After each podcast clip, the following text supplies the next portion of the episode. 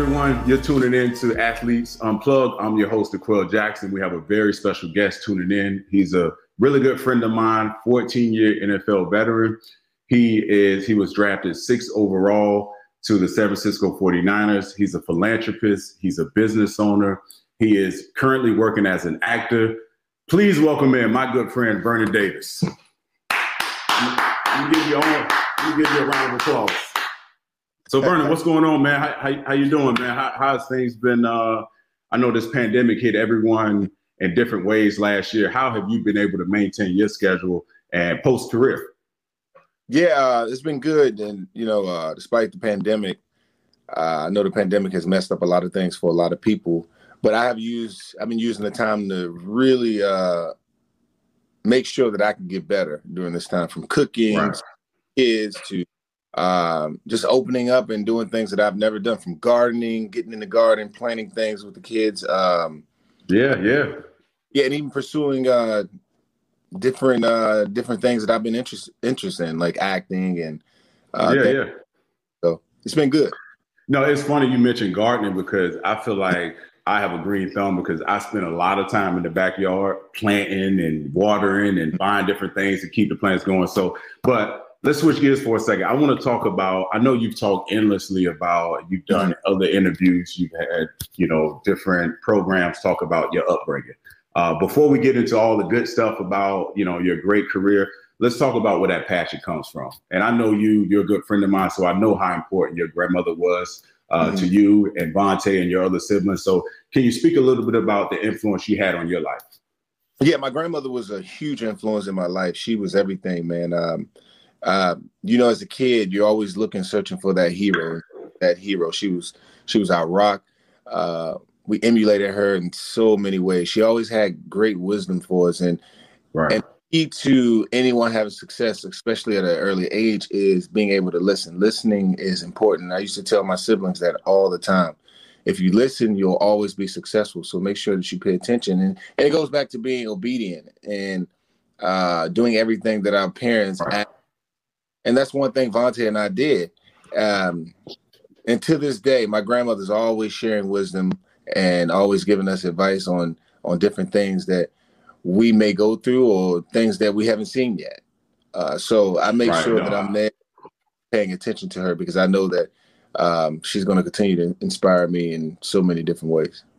Yeah, that's awesome because uh, we have a lot a lot of similarities, a lot of commonalities when it comes to grandparents. My grandparents were a huge influence in my upbringing. I remember my grandfather, um, because he was a cook. You know, my grandmother, she took care of the kids. She was a disciplinarian, but my grandfather did all the cooking, the nurturing. It was like a reverse role type of situation. But I remember my grandfather planting the seed in my head that I could go to college, that I was smart, that, that I was all these different things. So I definitely know what it is to have that great influence, especially coming from your grandparents. So uh, let's talk about.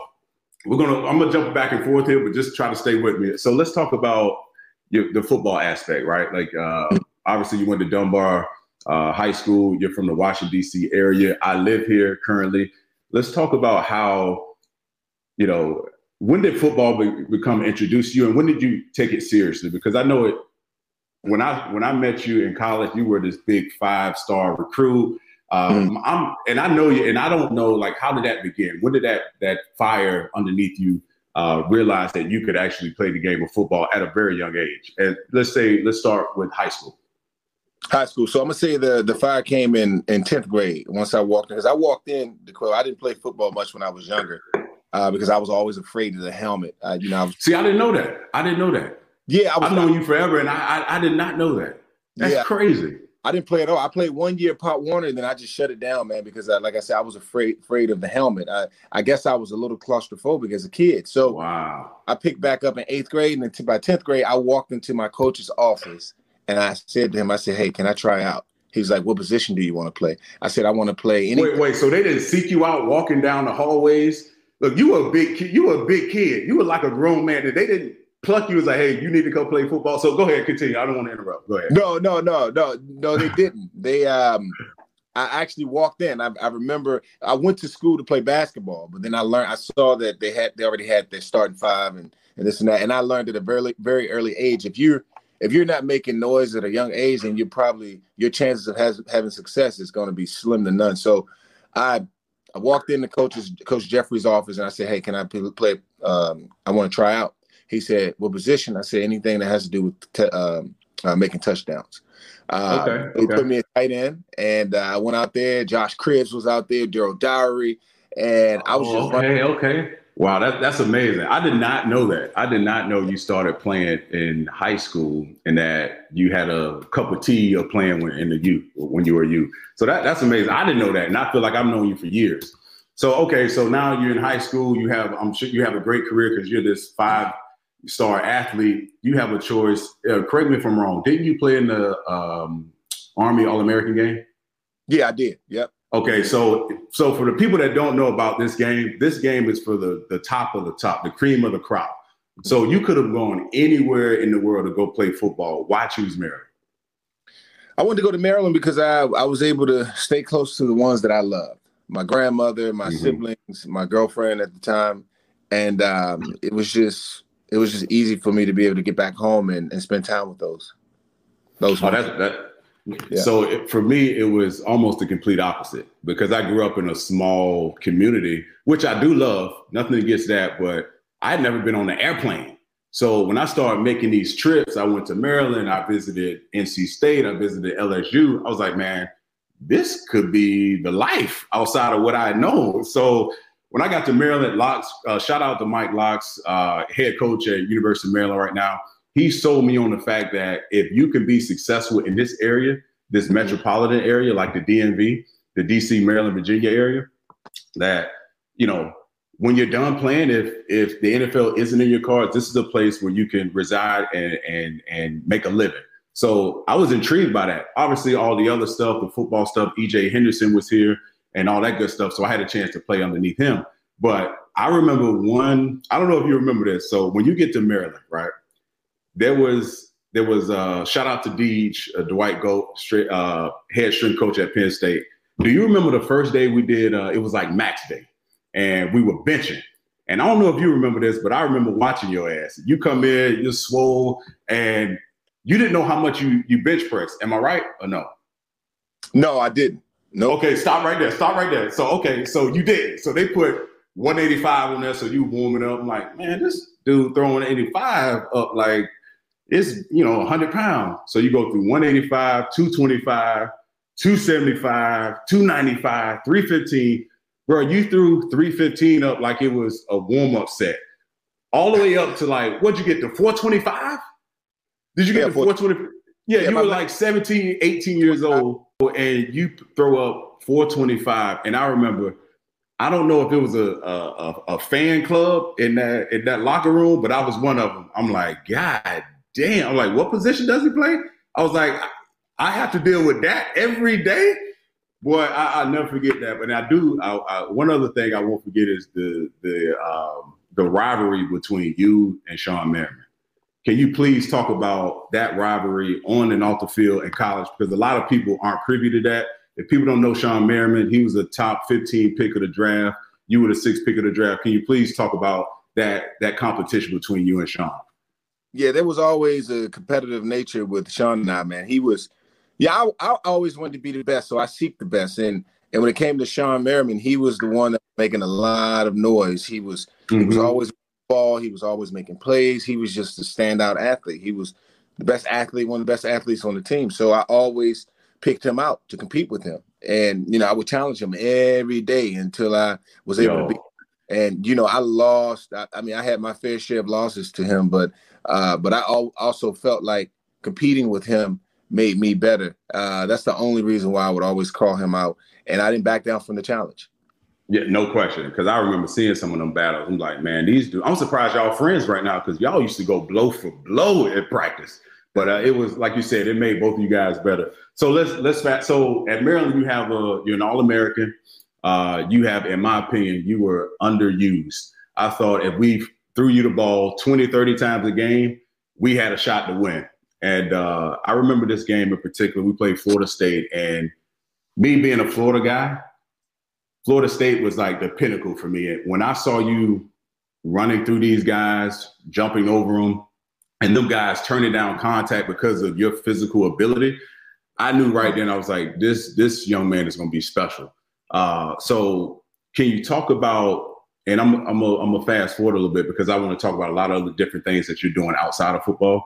So can you talk about how that process when, when you decided to leave school, right? Did you mm-hmm. file for a petition to NFL to see what round you were potentially going to be drafted in? Yeah, I, I, believe I did that. I filed to see what when you're a sophomore in, in, college and you're playing ball, you can you can file, you can look, you can check and see what grade you have. Um, and I think right. the moment that I had, I had like a second round grade. Mm-hmm. I was a sophomore, so junior year I had it went from a second round grade to a high first. Um, okay. So I, then and there, I said if I got a high first round, if I'm going to be a high first round pick, if that's my grade, then I can easily get that down at the combine. I knew once I got to the combine, it was, you know, it was going to be, um, oh. it was going to be smooth. I knew it. So, so I got a fun fact for you. So, do you know? So, you go to the combine, you put up amazing numbers. You run like a four three electronic. Uh, you bench forty. So, what? what how, how many times? How many reps did you get on the bench? Like, was it forty? Did you eclipse 40? 33. 33? Same difference. 40, but up, you're strong. 40, I'll yeah, yeah. Either way, you were you you crushed the combine. So now the draft is coming around, and basically you just hit it. You just hit. The NFL said you were going to be drafted in the first round. At, when you ran that four three at 250, 250 some odd pounds, uh, did you know at that moment you were going to be a top pick? Like what what was the conversations like between you and your agents at that point? Because I know for me, I always got a grade. I came out my senior year. Um, I always got a grade of late first round to early second, and I was drafted 34th pick of the um, of the draft, which was the second pick of the second round. But was your agent's ability to kind of figure out where you're going to be drafted? Did it come? Did you know you were going to be drafted that high? Let's say that. Well, I just I was just looking I was just going based off the history of, of the NFL draft, and I knew there were there had been players who had um, had second round uh, grades and and third round grades, but then after the combine, they were able to go on the go get draft picked up in the first round, right? And I knew that the the combine was really significant to uh, boosting boosting your um, boosting your your your your um your stock value. You up. Right? Yeah, boosting your you you up as far as your you, you know how people see you, how the how the sports world see you, how the coaches see you, the NFL, and it will put you in a great space to be able to get drafted a lot higher. And uh, I just I relied on that. I relied on that because I relied right. on my speed. I knew that I had the ability to go out there and run a four three or four four, and it was it was right. interesting because when I met with Norv Norv Turner when he was the the office coordinator at San Francisco. Yeah, I don't know. I told him. I, I told him. I said, I know you know Norv yeah. well, but I told him yeah. I said run a four three. He looked at me, started laughing. He's like, "Well, I like to see that. I like to see. I like to see that, bud." Right. right. so I went out and I did it, and then from there, man, I just knew the sky was the limit. So did you know? No, you you you definitely uh, shook a lot of heads and surprised a lot of people. But you didn't surprise me because I had seen it. You had clocked four three four four throughout your time in Maryland. So did you know? Fun fact for you: uh, so did you know leading up to let's say it was 1972's NFL draft, there was only one tight end to ever be drafted ahead of you. He went fifth overall. He was out of University of Houston. Up until this past draft, Kyle Kyle Pitts from University of Florida, he ended up being drafted fourth. So you had a you had a great career in the National Football League, and to be drafted sixth overall as a tight end is a great feat. Only two other guys have been drafted higher than you in the history of the National Football League. So kudos to you, man. You've had a great, great, great career. So you get drafted. You're in San Fran, and uh, obviously you had some moments in San Fran, some legendary moments that everyone talks about. Uh, the first one I want to talk about is the catch, the catch three. Some dubbed it the catch three. Clearly, the catch three. If you are, if you're fans of the 49ers, you understand Joe Montana, Dwight Clark was number one. Uh, T.O. Terrell Owens, his catch was number two. And let's talk about that catch uh, against the New Orleans Saints. It was 2011, 2012 playoffs, third and three, 12 seconds to go in the game. can you do you remember that play? Because I remember where I was, and I was just as happy as you were when you caught that ball. Do you remember um, what was going in? What what was happening in the huddle? Did you know? Were you the first read? What was going through your mind uh, before that play happened, and what what actually did you know you were you were primed to make a big play during that time?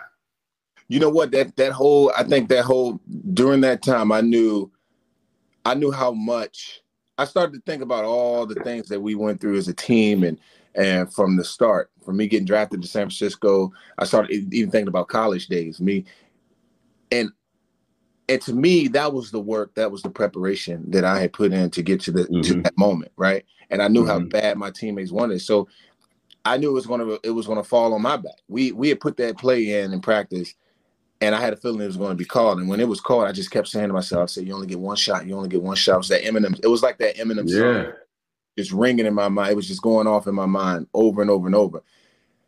And as a kid, it's it's you always want to make that that that game winning shot. It's nothing like that game winning shot when everybody you you make the shot and everybody's jumping on your back, lifting you up. And that's what happened. You know, it, it, it was a great moment for the San Francisco 49ers, for that team, uh, for myself. And that moment is something I'll always cherish. I'll never forget that moment because it'll I'll I'll relive that experience over and over because it is a once in a lifetime experience. I mean, it's not every day you wake up and you're making that game winning shot. And to me, that was that game winning shot. No, no, no doubt. We like you like you mentioned, as kids playing sports, we dream about making that big play at that big moment and you're the guy that everyone's screaming for and you become overwhelmed with tears. I remember watching it. I was in LA at the time. I watched every second of that game. And when you caught that pass, when you scored, like I could, I think I dropped a tear. I was so proud because I, I seen you put in the work. I seen how much of an influence you were to Vontae, you know, to your community, to DC. Mm-hmm. I felt that. I felt like I had caught the pass. So uh, again, you had a, a, a, lot of moments with with the 49ers. Uh, obviously, the Mike Singletary issue.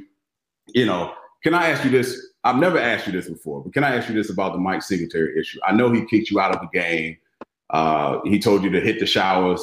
Clearly, that was embarrassing. It was humbling. All those different things. We've talked a little bit about it in the past, but what the hell did you do leading up to that? Because I never asked you that. Hold on, hold on. Before you answer, before you answer, if I'm a head coach, if I have one of my best talents of offense, if I remove him from the game, then in my mind, because I know what type of person, what type of player you were, uh, you know, you practice hard. You probably got kicked out of other practices. Please tell me what led up to that point. I know what happened during the game, but something had to happen before then. Look, man, I gotta, I gotta, I got my Venmo and my Cash App ready for everybody who asked me a question about Mike Singletary. I'm, I'm going to get rich off of this, man. Everybody want to know what happened. hey, you know what? I we'll, we'll, we'll talk about it offline. There, we'll talk about it off. So let's, no, no, let's, no, let's. It was um, it was you. You know, I was one of those guys that was just trying to figure it out, trying to find my way. And when I got in the league, I was I was excited, and I just I thought at the time everyone was doing these doing these dances. They were spiking the ball. They were pointing to their back name. It was just a lot of that stuff. You know, Randy Moss used to point to the back of his yeah, yeah, jersey and all yeah. that. So it's just like to me, I emulated those guys and I wanted to be like those guys. Sure. So I, I, was all about me. I thought it was all about me, and I was doing, I was getting penalized. And when you get penalized, you're hurting your team, right? And Coach mm-hmm. Singletary was a no nonsense guy. He was old school. He was all about uh, leadership, putting the team first, and that's something I had to learn to do. Yeah, so I, have heard stories about him. I hit I hit one of the players we're playing the Rams and I hit him under the chin, strap, and I got a penalty. So I walk over to the bench. Coach Singletary looked at me. He said, "Go take a shower." So I said, uh, I looked at him. I'm like, I'm like real coach. I said, "You gonna you gonna send me to the locker room for real? This this this what we doing?" That's wild. So then, you know, I walked out. I just went on ahead because I looked in his eyes, man. I said, "That man, if I say no, this man gonna be ready to fight me." So yeah, yeah, yeah. And, and, that was it. The rest was history. You know what I mean? So um, no, no, it, it was definitely a you know anyone being in that position, it's a humbling position, and no one wants to keep talking about it. But mm-hmm. let's let's transition to the things you've done off the field. Uh, one thing I want to highlight about you is you've been a guy that's been able to amass a ton of success. Right? Mm-hmm. You you you're a Super Bowl champion. You're uh, uh, been to the Pro Bowl. You've had you've been a part of some great moments with the San Francisco 49ers And now let's switch gears and talk about off the field. I, I know you have a, a, Vernon Davis Foundation, the Reed 85 uh, Foundation. With I read an article last year that you did. Uh, you've touched, you've given over 500 books to children in the Washington D.C. area, um, mm-hmm. and you've reached over 3,000 of those kids. So shout outs to you because you've done a remarkable a remarkable job of giving. And uh, my question to you when it comes to, to giving and being a part of uh, the community, because if you live in DC, you know all about you. If you live in DC, they know March 12th. You know what March 12th is, right? Every year. March, yeah. March. Day? Yes, Vernon Davis Day. so you've done that's the epitome of hard work on and off the field. That's the that that is the the example of excellence, and, and you're a great influence for these kids here. My question to you is, what did that what, what does that passion come from of giving? Yeah, I think the passion comes from just just my my life experiences. Everything that everything mm-hmm. that you mm-hmm. see growing growing up as a kid, the things that hurt you, the things that make you happy, the things that you want in your life that you didn't have, or the things that you do that that that you want to have. I mean, it's just it's just all of the, it's a combination of all of those things. And mm-hmm. to me, I've always used those as tools to to help me get to where you know I'm trying to go. And, and I'll never forget uh, my past. That's something that's going to always right. live with me. And I love it. I, I, love that it's there because I know that without those things, I wouldn't be who I am today. Without my mom, um, if my mom was was without having my mom, my mom not being as present in my life, uh, my mm-hmm. grandparents raising me, my my dad not being around all the time, and um, mm-hmm. uh, the encounters that I had, the negative encounters that I had as a kid growing up, right. all of those things has helped shape me into the man that I am today. I could have went this way, could have went that way, but I chose to, like I said, listen and and come by at this moment. Yeah, that, that's great. A lot of a lot of men, a lot of people talk about it, but you actually do it. So again, hat goes off to you. So let's talk about your acting, right? Mm-hmm. Uh, I've never had a chance to. We've never had a chance to talk about it offline. But when did that become a passion for you? When did you know? You know what? This is something that I'm interested in. I read an article uh, that you had done in the past about in high school you were into the arts and you were because it was it was the cool thing to do. But in college, you pursued it. You pursued the arts. You've carried it on uh, throughout your career how has being an athlete, how has being a part of the arts, how has uh, being an actor kind of of giving you that that ability to be a human generator? Because honestly, I'm a one track pony. I can't do a ton of things at different at, at, at, once. So how are you able to to keep that energy and keep that focus to to keep pushing forward? I think so. Acting came about, I say around 2009. Um, mm-hmm suddenly I had this this desire, this passion uh, for acting. A, a, a, gentleman came up to me. He said, "Hey, I, you want to be in my movie?" Um, I said yes, and he said, uh, "Can we can we use your house?" So, were you pursuing it? Were you pursuing it before then, or is just like an encounter, an exchange, or experience that you just followed up with? No, I didn't. I, it, I was always into the arts, you know, I had the art gallery mm-hmm. and you know, I was just always passionate about art. And but they say art correlates in so many different ways. If you sure but if you're an artist, you can probably become a poet a poet, right? If you're a poet, you become mm-hmm. right. It's just it's just the side of your brain that you're using. But this guy came up to me, like, you wanna uh, can we use your house in the movie? I was like, Yeah. And I so I I had a small role in the movie, and after that I enrolled in a class at the Shelton Theater of Art. It was a improv class after that, man, I just I just fell in love with it. I said, I'm going to continue to do this. I'm not going to stop. And I just kept seeking roles. And then my next role after that was was Baywatch. I had a small role in Baywatch with The Rock. Yeah. Order um, with Ron Perlman, David Gyasi, Frank Grillo, and I just I just felt the passion for it. That's that's great. So how do how does a guy like yourself I'm sure you get because you've opened because you're you're an actively working actor now. That transition from the NFL to acting has been seamless for you. How does a guy like you choose choose which roles to take and which to turn down? Yeah, I think roles are just like like who who you are. Who are you as a person? Who do you? How, what can you do? What can you deliver um, to a character, to a specific character, right? Um, right. How do you see yourself? right? You got to you have mm-hmm. to ask yourself those questions. Can you play a father? You probably can play a father, so that that a role playing a father in a movie would be ideal for you. You can play. Can you play a janitor? Can you play a cop? Can you right. play a detective? Right. You got to ask yourself those questions. But then where it gets gets it can get crazy is those roles where you have to be telekinetic and you have to play a character who's always serious and and who who has to um um I don't know maybe who has to like um you know scratch yourself all the time and you know, right right. Like can you can you open up can you can, uh, can you be vulnerable enough to play that yeah. character right? Mm-hmm. and, and, and, that's all acting is just how do you see yourself uh in front of the cat in real life? You know what i mean? Can you can you gotta ask yourself that question can you do this in real life? And that's how i look at different characters and i can feel it. And at some point you start to feel it.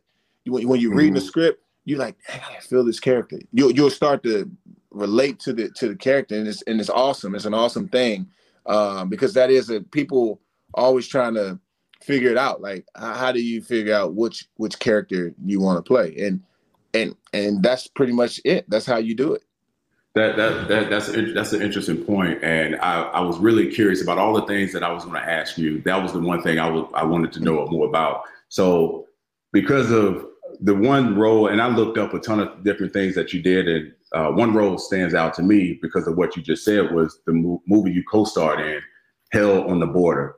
Uh, for those who don't know, it's about a true story about the first Black U.S. deputy marshal west of the Mississippi. My question to you is what inspired you to do the role and how did you prepare for it? Because that was a true story. So the things that you just mentioned, that's a, how do you prepare for a true story? I think I think um, I think uh, a story is going to be a story regardless, D'Qwell, and, and mm-hmm. everything that you have to bring that you put in before the film starts is all the mm-hmm. work, right? It, it's just scene by scene, just having an objective. If you have an overall, if you're the lead character, you you know you always want to have you have your overall objective, and then you have your you have your um your scene objectives, right? Mm-hmm. And, and objectives, all those all objectives are is just you being able to, if you having an, an opinion about something, right? If you have a strong, right, right. You have to know where you're coming from and where you're going, right? Right. Uh, if you have all those things in in your toolbox, you can go out and you can have a great performance. But like I said, it's the work that you put in before the movie starts. Like it's like football, just like football. You we train. We that train. was going to be my next question. It's like how has football, the traits you've learned from playing football, having a 14 year career? Okay, I got one for you. I got one for you. So if you could imagine this, your 14 career that we talked about, Super Bowl winning champion, Pro Bowler, uh, you've been a part of some great moments playing. If you were to match up the next 14 years of your career acting which would Vernon Davis be more proud of? The 14 year career acting or the 14 career the 14 year career in the NFL? Uh, that's a that's a tough question because I feel like I feel like football was football was something that football wasn't something that I was natural in. You know what I mean? I had to work really mm-hmm. hard to to be successful at that sport. You know, I had to stay right late after everybody went inside. I was always out catching balls on the jug machine. I was always working out running. I, and d- during the off season, I treated the off season better than I did treated the treated myself when I was in season. You know, I Got it. ate better. I I trained harder. I was all I never took any days off. I would take off three weeks and I get back to work. Oh, I know it. Most, you know, most cases, most guys, they're not doing that, D'Qwell. I mean, no, no. you were you were just like me. You you always putting mm-hmm. work in. You always grinding. But most mm-hmm. most athletes, they're they're taking off, they're traveling. But me, I've never I never took off. I was always working, and um, that's one. That's how I treat everything else that I do. You know, when it comes to acting, like I'm, you know, I'm taking acting classes two three times. I'm working with my acting coach two three times. Two three times. So you, you have an active schedule like you've been in the league, like you've always have. So you know, I, I commend that. And that that's something that a lot of people need to know. It's like, how does someone like you become successful? You know what? You set a goal. I've heard you say you wanted to be in 400 films. You set a goal and you pursue that goal, and you and your pursuit of perfection of mastering your craft, it go it transcends whether you're playing football or whether you're becoming an actor. Mm-hmm. So uh, I think that's I think that's a great tool. I think that's great to for people to hear. Uh, so along the lines of you being this great athlete and, and, and getting into acting, how have you been ma- able to manage and how did you get into the business because I know the business aspect of investing. I know you own multiple or five Jamba Juices in Northern California.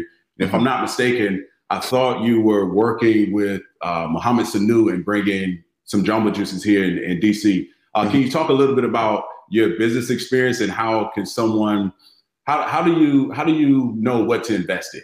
Let's say yeah, that. I think knowing what to invest in is like you. It's like what if you want something, you have to put yourself in the same atmosphere as those people, especially if you're trying to learn it, right? If I want to become a franchisee, then I'm gonna put myself around people who are franchisees, right? Mm-hmm. And and you learn, you just pick up information over time. And for me, I've been a sponge to knowledge, and I take that and I seek it, and it has helped me. It's like one of those things where you what you don't know will hurt you, what you know will help you, and that's right. what I believe in. So, I like that. So business. So so now going into anything, I know how I know how important it is to have the right people around you when it comes to uh, doing this thing. So so Jamba Juice, I have a I know that I have to have a, a fantastic district manager, right? Right. going to put all help me put all the pieces together that I need. And now for me, I have to really make sure I have a, a good accountant to oversee the numbers because I know that labor and produce are some of the, are, are the biggest ones, biggest expenses that I'll have. You know, mm-hmm. labor produce can be anywhere from 25, 30% of your budget each. Wow. Both, wow. You know, so you you have to really control those to really have a good outcome as far as as far as the revenue that you're looking for uh, within the business. And when it comes to like startups and, and, and investing in things, I, I have a structure that I stick by. Like you said, having a plan, having a structure. And my structure is uh, looking at companies that are are um, in the seed round, right? But yes, not, yes. Not necessarily pre-seed, but seed. And in, in the seed right. round, you know, you're looking at anywhere from it can be 10, 14, 15 million dollars, right? That the companies mm-hmm. company have based on their valuation. And that right there tells me that this company has momentum. Right. I want right. I want to get in get in this company. They seem to be really uh, doing some really great things. And then I want to look at the people that they have on, on their board. You know, their board of mm-hmm. advisors. Have they have anyone been successful? Have have they had any exits where they sold to other companies? Have they have they uh, been on any other huge companies that uh, what position, what was their role in that company? You know what I mean? I want to look at all those right, different right. variables. Right. So you, you're basically doing your due diligence about everyone involved it, with this company within the seed round to know if, if it's legit or not, if it's something that you want to pursue. Right, right, and then, then there's other things you could do too, to call like asking for uh friends, friends and family discount. You know, you get in get in at a twenty percent discount, which mm-hmm. which is good for you because it, it it's it's better. It, it makes you it's, it's better for you as far as your percentage that you're you're gaining in that in that company. You, you know what I'm saying? You're getting it. You get yeah. Yeah. It's always good to get a discount. But uh, those, right. those, those are different to ask. You, you, you know what I'm saying? So just knowing what to ask and, and how to look at it, pretty much. Amazing, amazing stuff right there. Amazing stuff right there. I just learned a lot. So uh, I have to ask you this, and I know you you have a busy schedule right now, so I'm gonna wrap it up pretty soon. But I have to ask you this. I've never asked you this, but what the hell was going on when you decided to do curling? Okay, like listen, listen. I, I know, I know. Listen, I listen, DC, there's lacrosse, there's there's football, basketball, all these different things, but curling, I've never listen, I respect everything you do, but curling was funny to me. I'm like, this dude is really curling. And I saw a video of you like gliding on the ice. I'm like, this dude has really good form. What went into that and how did you get involved with it? Hey man, when I was um when I was I was in the locker room back in uh when I was playing for the 49ers, one mm-hmm. of the mm-hmm. writers, beat writers came to me and said, Hey, you want to try the sport? You're not afraid to do anything, are you? Nah, man. I, I take chances. I take yeah, I take, okay. chances, man. I've always taken chances even as a kid. But I tried it quill and I went out and I was like, man, this is actually pretty cool. So the mm-hmm. US curling team heard about it. And that's when they were about what? To, yeah, they're about to go to Vancouver for for you know to compete. Yeah, you were honorary captain in like 2010 and like 2014, right? That's when they made me the honorary captain. So I since then, man, I just been uh I've been with them you know, every Olympics, every the last three Olympics I've been to with them, and and the very last one, which was in um, which was in not Sochi, which was in Pyeongchang, they actually won a gold. Ah. Really? Yeah. you know what? You know what? You know what? I remember that because the only reason I followed curling that year is because of you. I'm like, well, I gotta pay attention whatever he's doing because whatever you touch turns into gold. I'm like, I gotta follow. I gotta follow my guy. Um, so, uh, so this part of the show uh, is the first episode. So I'll see if it sticks or not. I like to do what I call rapid fire questions, a quick Q and A. But in this case, I have six because you're you're special. You're the first guest, so I'm gonna call it my quick six. So I'm gonna ask you six questions, and uh, you answer them the best way you can. Listen, they're all layups. Don't worry, it's nothing too crazy. I got some little, you know, some fun ones in there because you know we go back, we got history. So uh, because you're this like great athlete, because everything you touch turns into gold. What is Vernon Davis freakishly bad at? What are you bad at? Oh man, I'm bad. I'm I'm bad at cooking. Okay, okay, okay. That's fair. That's fair. Because I had one in mind. I'm like, uh, I see you play basketball, and okay, I'm gonna leave that alone. I'm gonna leave that alone. All right, next one, layup. next one, next one is layup. What's your favorite movie? My favorite movie of all time is probably um, I'm gonna have to say um, Take your time. I'm gonna say Boys in the Hood. Mm, okay, okay, that's a classic. That's a classic. That's a classic. Okay, because you're from the because you're from the Washington D.C. area, and we have some history with this, and you'll you'll realize it when I say the question. I'm not gonna set it up. R&B, hip hop, or go go music. Go go. I knew it. I knew it. I knew it. I knew it. So for, hey, listen, I've only beat my feet with two people, you and Vontae, and I have a great time doing it, man. All right, you, uh, okay, okay. So question number four. Uh, like most professional athletes, you come on, you get drafted, you get a ton of money. What's the silliest purchase or purchases you've ever made?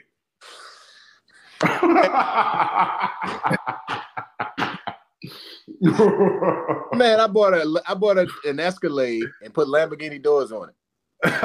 what? How did how did they manage to do that? Listen, if you got the money to do it, they do it. All right, I appreciate that. I appreciate that. Uh, I, I, won't tell you what what what my purchase is, but I, that's a topic for another discussion. All right, you're doing great. Uh, question number five: If you've ever known Vernon, uh, if you you go if you were to Google him right now, you're going to see him suited and booted. He's always got a tailor suit on. So my question to you, the number uh, the fifth question is: Tailor suits or athleisure wear?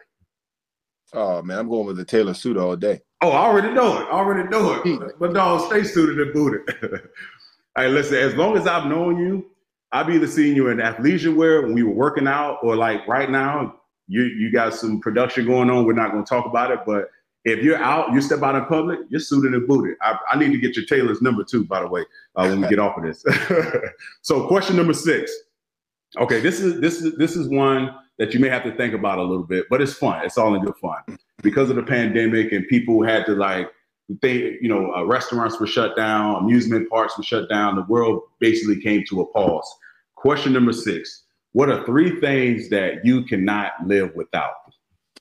Oh man, three things I can't live. I'm gonna have to say one: a chocolate brownie.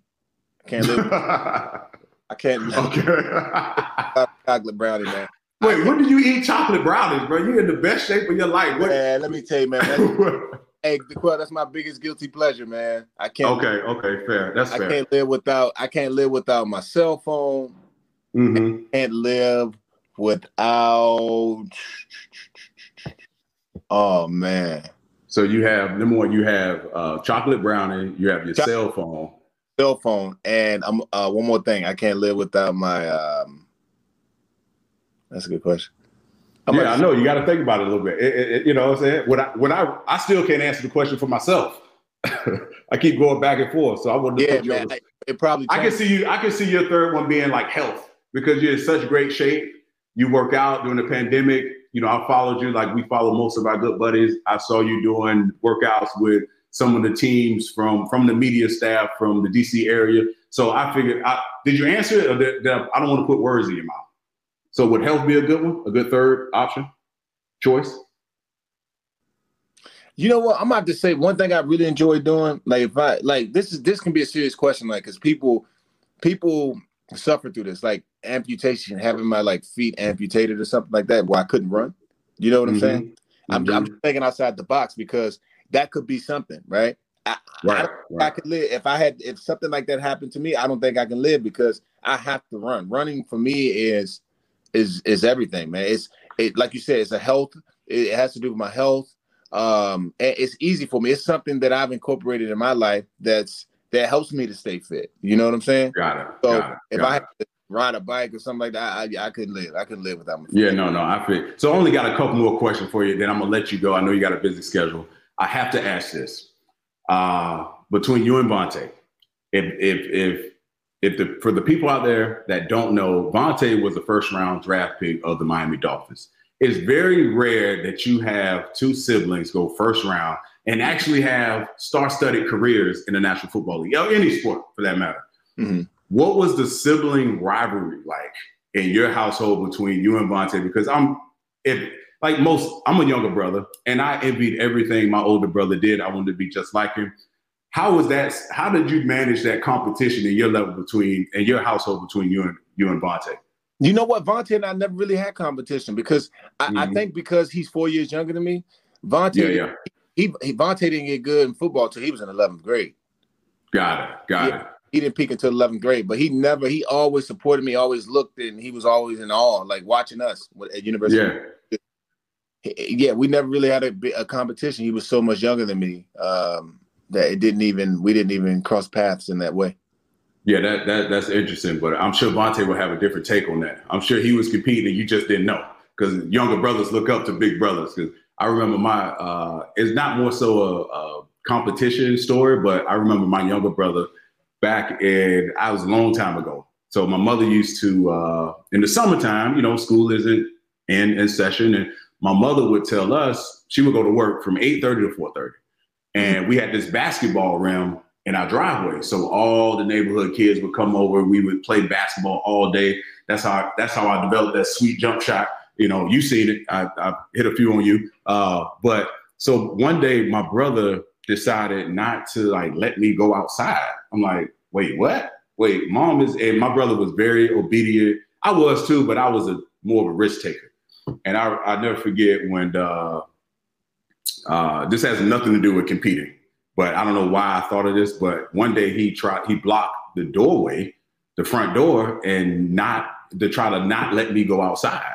So, you know, me being me, I grabbed a toy, I grabbed a weapon, and I threatened to like hurt him. and my brother, again, he's four years older than I am.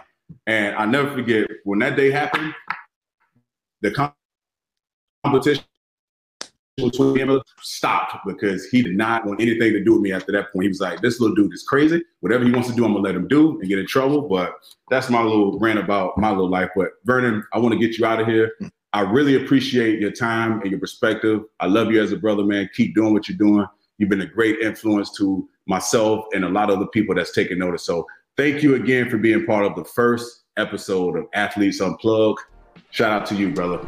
I appreciate I it. appreciate you, D'Qwell. Cheers, man love.